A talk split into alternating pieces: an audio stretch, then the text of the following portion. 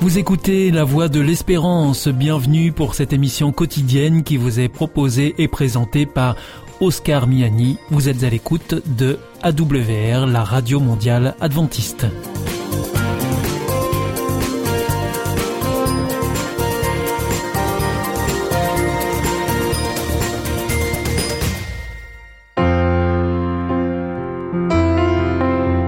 Rencontre autour de la parole une prédication enregistrée en public en l'église adventiste de Collonges-sous-Salève. Aujourd'hui, la prédication vous est présentée par Inès Sassu sur le thème Que fais-tu ici, Élie?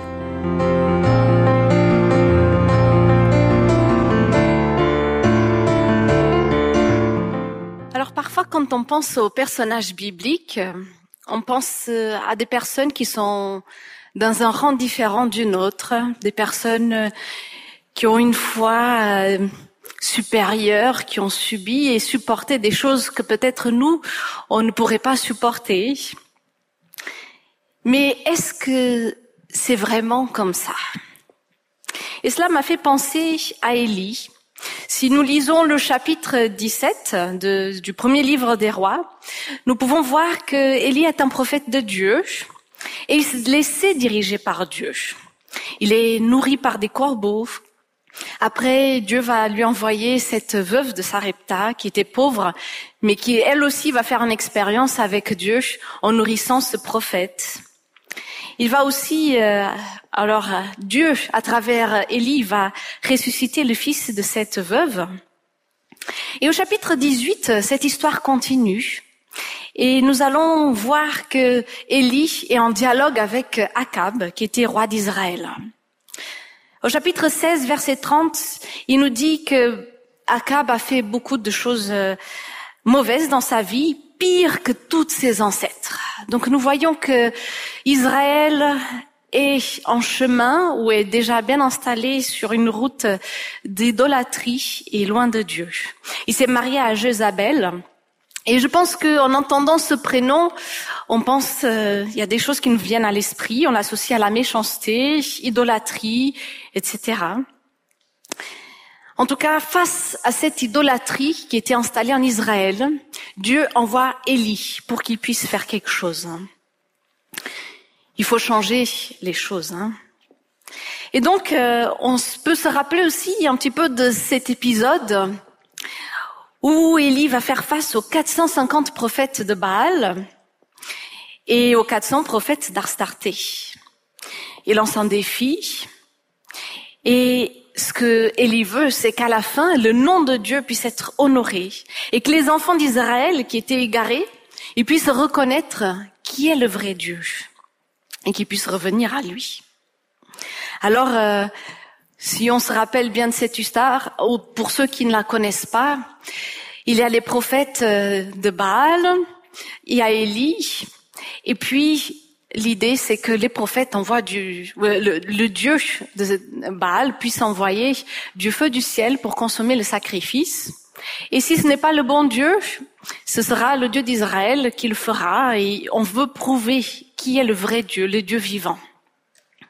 Et donc ces prophètes vont faire, euh, vont passer la matinée, ils vont faire des prières, euh, ils vont être en transe, ils vont faire tout ce qu'ils peuvent pour que leur Dieu puisse faire quelque chose, mais il n'y a rien qui se passe.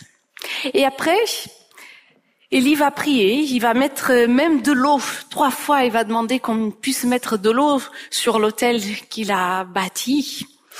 Et en priant Dieu, Dieu va envoyer le feu du ciel qui va consommer ce sacrifice. Et cela, c'est un spectacle pour tout Israël qui est en train de, de voir, tous ceux qui avaient aussi décidé de suivre les, les, faux, les faux dieux. Et au chapitre 18, verset 39, il dit que tout le monde va se mettre à louer Dieu et à dire le Seigneur est Dieu. Alors nous voyons que Élie est quelqu'un qui est engagé avec son Dieu et dans la mission que Dieu lui avait donnée. Il avait fait confiance pour cette grande mission de faire face, alors déjà à tous ces prophètes, mais derrière ces prophètes nous avons aussi euh, Jézabel et il est là et Dieu agit.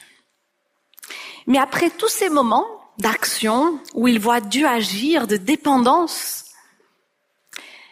il y a quelque chose qui se passe. Et cela, on peut lire ensemble au chapitre 19. Et c'est un peu ce que Moïse a fini de lire pour nous, chapitre 19, versets 1 à 3. Akab reporta à Jézabel tout ce qu'il avait fait, Élie, et comment il avait tué par l'épée tous les prophètes.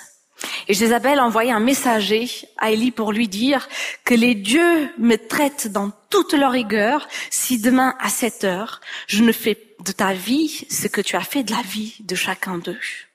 Élie prit peur, se leva, s'en alla pour sauver sa vie.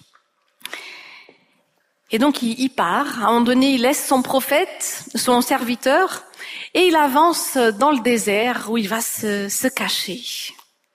Alors il y a cette menace de la part de Josabel. Elle dit qu'elle va le tuer. Et y a peur. On ne sait pas pourquoi.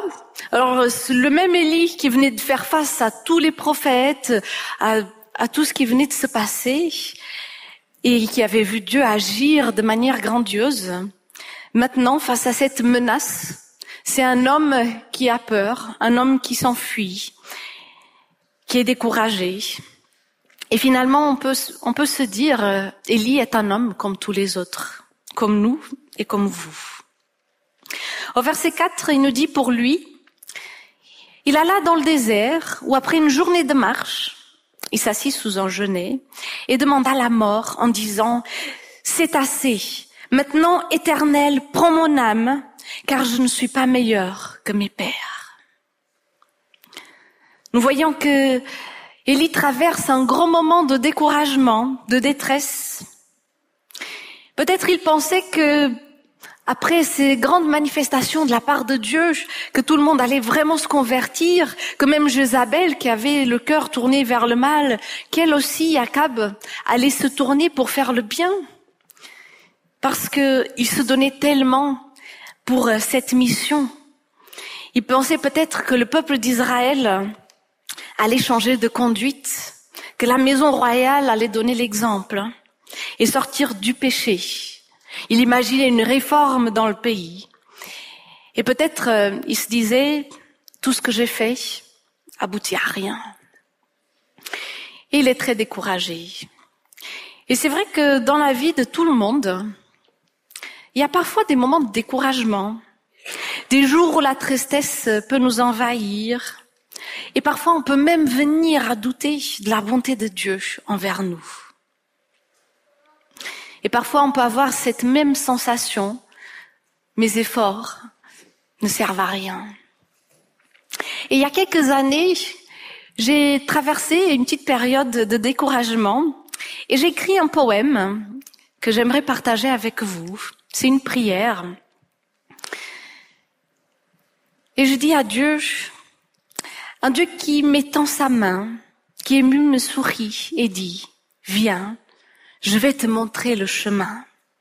Il me nettoie, me purifie, et avec une robe blanche, il m'habille. Un nouveau caractère, il veut me donner. Une paire blanche pour recommencer. Maintenant, j'ai une mission à te confier, le Seigneur me dit. Va et prêche mon amour. Va et aime comme je t'ai aimé. Va et annonce le salut que je t'ai donné. Mais parfois il y a des pierres. Les gens ne veulent pas écouter. Ils ne veulent pas te connaître, voir ta bonté. Je sens que je rate ma mission, celle de te présenter. Mais ce n'est pas à moi de sauver. Peut-être je ne sais pas comment te refléter. Peut-être je n'aime pas assez. Mais Seigneur, va devant moi et ouvre les cœurs, comme seulement toi peux le faire. Aide-moi aussi à faire mon travail, touche mon cœur. Aide-moi à voir avec les yeux de la foi. Aide-moi à mieux te voir et à avoir la sagesse que seulement vient de toi.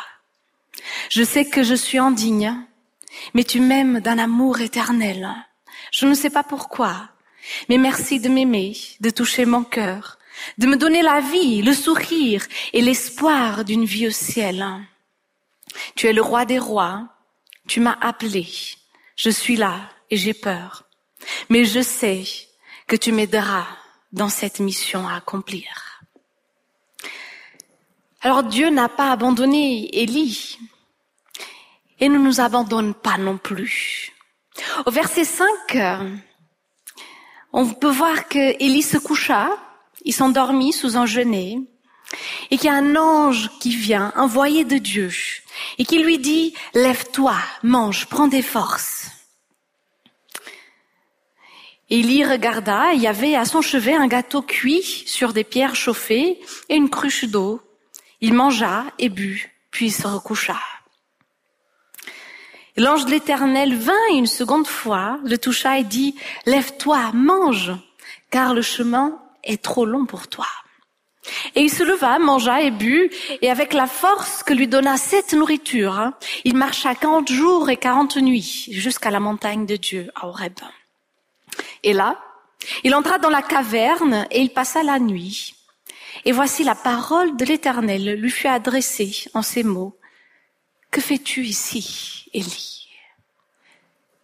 Dieu vient vers Élie, Dieu prend soin de lui, Dieu lui donne tout ce dont il a besoin déjà pour euh, survivre physiquement, cette nourriture qui, qui va lui donner la force pour tenir. Et là, Élie arrive devant Dieu et Dieu lui pose cette question. Qu'est-ce qui se passe?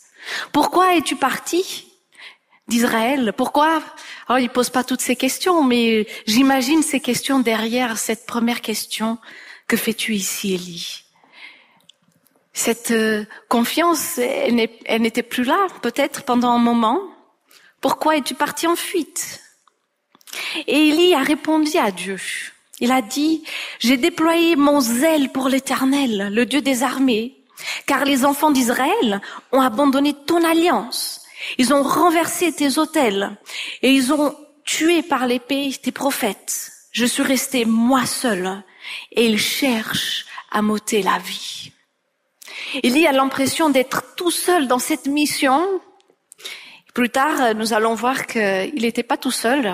Dieu avait gardé, il y avait 7000 prophètes et personnes qui étaient fidèles. Mais en tout cas, c'est le sentiment d'Élie. Il pense être seul. Il pense que sa mission, c'était une mission ratée. Et il est en dépression. En tout cas, un moment de déprime. Et au verset 11, Dieu va lui dire, sors, tiens-toi dans la montagne devant l'éternel. Moi, le Seigneur, je vais passer. Et devant l'Éternel, il y eut un vent fort et violent qui déchirait les montagnes et brisait les rochers. L'Éternel n'était pas dans le vent.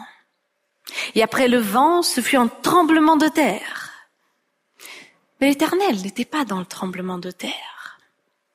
Et après le tremblement de terre, un feu. Mais l'Éternel n'était pas dans le feu. Et après le feu, un murmure doux et léger. Élie avait besoin de voir Dieu passer devant lui. Et il avait, vu Dieu agir de manière magnifique quand ils étaient euh, au Carmel, avec euh, cette manifestation du feu de Dieu qui est descendu. Mais là, Dieu n'a pas été dans le feu comme auparavant, ni dans une grande manifestation brûlante, le tremblement de terre. Dieu était dans, le murmure doux et léger. Et ce mot euh, veut aussi dire silence, calme, comme le silence qu'on peut entendre après une explosion, après un tremblement de terre, c'est ce son qui reste, ce silence qui reste un peu audible à celui qui vient d'entendre un grand bruit. y avait besoin de faire silence dans son cœur pour entendre ce Dieu passé, son Dieu passé. Alors, et parfois, nous aussi, nous avons, nous avons envie de voir Dieu dans les grandes manifestations. Nous demandons des grands signes à Dieu pour être sûrs, pour comprendre certaines choses. Nous avons envie d'avancer et parfois euh, nous avons peur, oui, de l'état du monde, nous sommes anxieux de l'avenir, tellement de choses qui peuvent être dans nos vies, qui nous empêchent d'entendre entièrement la voix de Dieu. Ces angoisses qui parfois parlent si fort. Et parfois on arrive au moment où Élie est arrivé, on se laisse décourager. Mais en tout cas, si nous traversons aujourd'hui un moment de découragement, que la mission nous semble en poids, ou si la vie nous envoie des difficultés, sachant que Dieu veut passer devant nous aussi. Il veut nous redonner du courage, renouveler l'énergie et notre joie de servir aussi. Nous donner la paix malgré les circonstances et faire de nous des vainqueurs. J'ai une petite citation que j'ai bien aimée d'Ellen White en Patriarche et Prophète, page 129. Merci de l'afficher. Elle dit le découragement peut ébranler la foi la plus solide, affaiblir la volonté la plus ferme, mais le Seigneur comprend tout. Il ne cesse d'aimer et d'avoir compassion de ses enfants. Il lit dans leur cœur les intentions et les desseins qui les animent. Attendre avec patience et confiance lorsque tout paraît sombre. Voilà ce que tous ceux qui ont la charge de l'œuvre de Dieu devraient apprendre. Le ciel n'abandonne jamais les siens dans l'adversité. Aucune situation n'est apparemment plus désespérée et cependant plus triomphante que celle de l'homme conscient de son néant et pleinement confiant en Dieu. Et c'est ce chemin qu'Élie va faire en entendant Dieu passer. Moi, ce qui me touche beaucoup dans cette citation, c'est que Dieu comprend. Dieu voit ce qu'il y a dans le cœur de chacun. Et il ne cesse d'aimer et d'avoir de la compassion envers ses enfants. Mais en même temps, voilà, Dieu veut nous, nous aider à avancer. Il veut nous transporter. Il veut renouveler notre énergie. Et Ésaïe 40, versets 27 à 31, il dit, pourquoi dis-tu Jacob? Pourquoi répètes-tu Israël? Ma destinée est cachée au Seigneur. Mon droit passe inaperçu de mon Dieu. Ne le sais-tu pas? Ne l'as pas tu entendu? C'est le Seigneur, le Dieu de pérennité, qui crée les extrémités de la terre. Il ne s'épuise ni se fatigue. Son intelligence est insondable. Il donne de la force à celui qui est épuisé. Et il augmente la vigueur de celui qui a bout de ressources. Les adolescents s'épuisent, ils se fatiguent. Les jeunes gens finissent par trébucher. Mais ceux qui espèrent le Seigneur renouvellent leur force. Ils prennent leur essor comme les aigles. Ils courent et ne se fatiguent pas. Ils marchent et ne s'épuisent pas. Voici une promesse que Dieu veut accomplir dans nos vies et qu'il a accompli dans la vie d'Élie.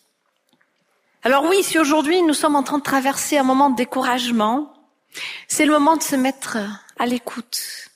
C'est le moment de fixer nos yeux plutôt sur Dieu que sur nous-mêmes et, et plutôt que sur euh, tout ce qui est en train d'être difficile pour nous. C'est le moment de laisser Dieu nous parler dans le plus grand des calmes et de faire silence dans nos cœurs. C'est le moment de taire tout ce qui parle très fort dans nos cœurs, qui fait bruit, qui nous empêche d'entendre cette voix de Dieu. Dans l'histoire d'Élie, vous savez, après ce moment, Élie va encore parler avec Dieu. Il lui dit tout ce qui pèse, tout ce qui lui pèse.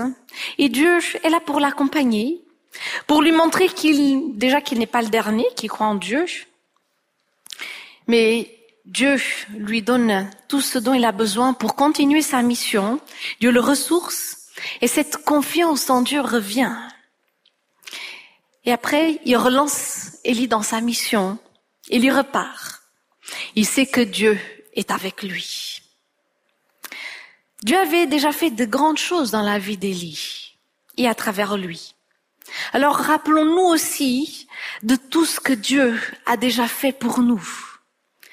Rappelons-nous que Dieu est un Dieu vivant, il est puissant, qu'il nous aime, qu'il veut nous accompagner, et qui veut nous donner son Saint-Esprit pour nous fortifier. Lamentation 3, 22 et 23 disent, les bontés de l'éternel ne sont pas épuisées.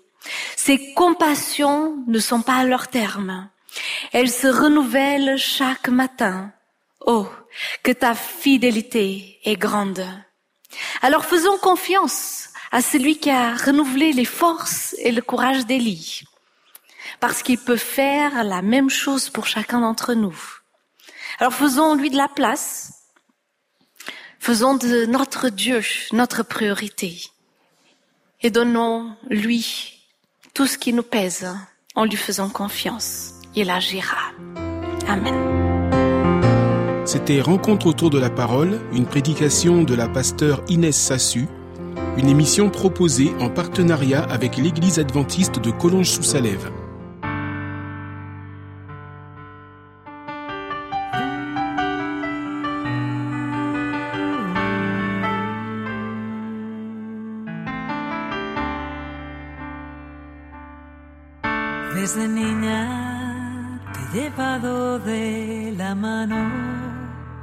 Crucé hasta el océano para caminar contigo y conseguir ser tu amigo, escribiendo cada línea de tu historia.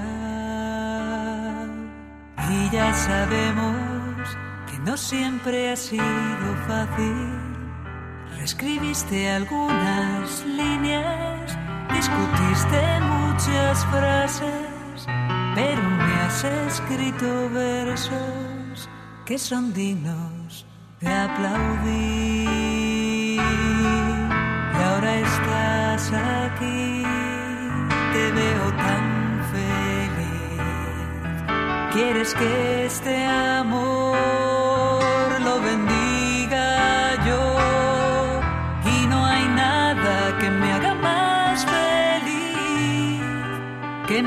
me invites a ser parte de tu nuevo hogar. Que cada sol y cada luna juntos veamos brillar. Y no habrá nada que os haga más feliz. Que en vuestra vida juntos me dejes dirigir. Que es que tengo el cielo abierto os quiero bendecir.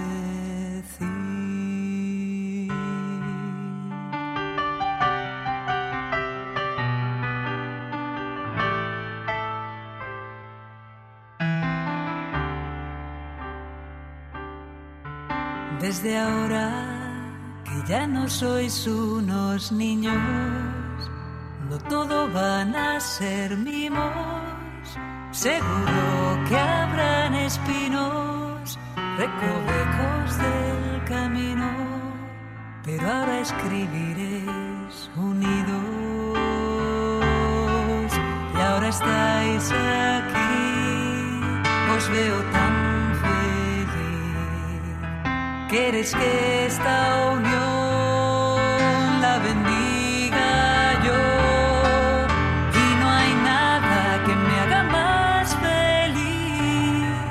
que me invitéis a ser parte de vuestro nuevo hogar. Que cada sol y cada luna juntos veamos brillar. Y no habrá nada que os haga más feliz que en vuestra vida juntos me dejéis dirigir. Es que tengo yo os quiero bendecir y no habrá nada que os hará más feliz que en vuestra vida juntos le dejéis dirigir.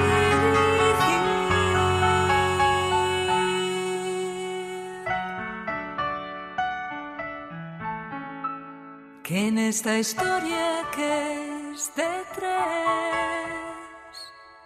lo mejor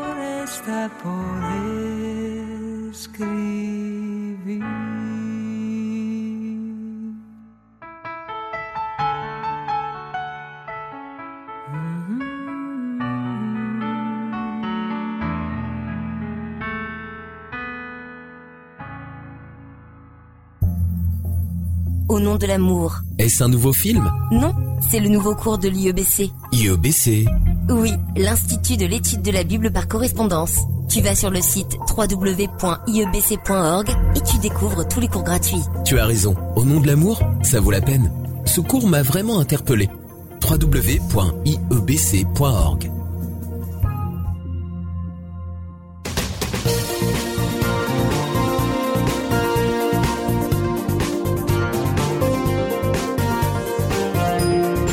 Notre émission est maintenant terminée. C'était la Radio Mondiale Adventiste, la voix de l'espérance. Je vous souhaite une très bonne continuation. Que Dieu vous bénisse.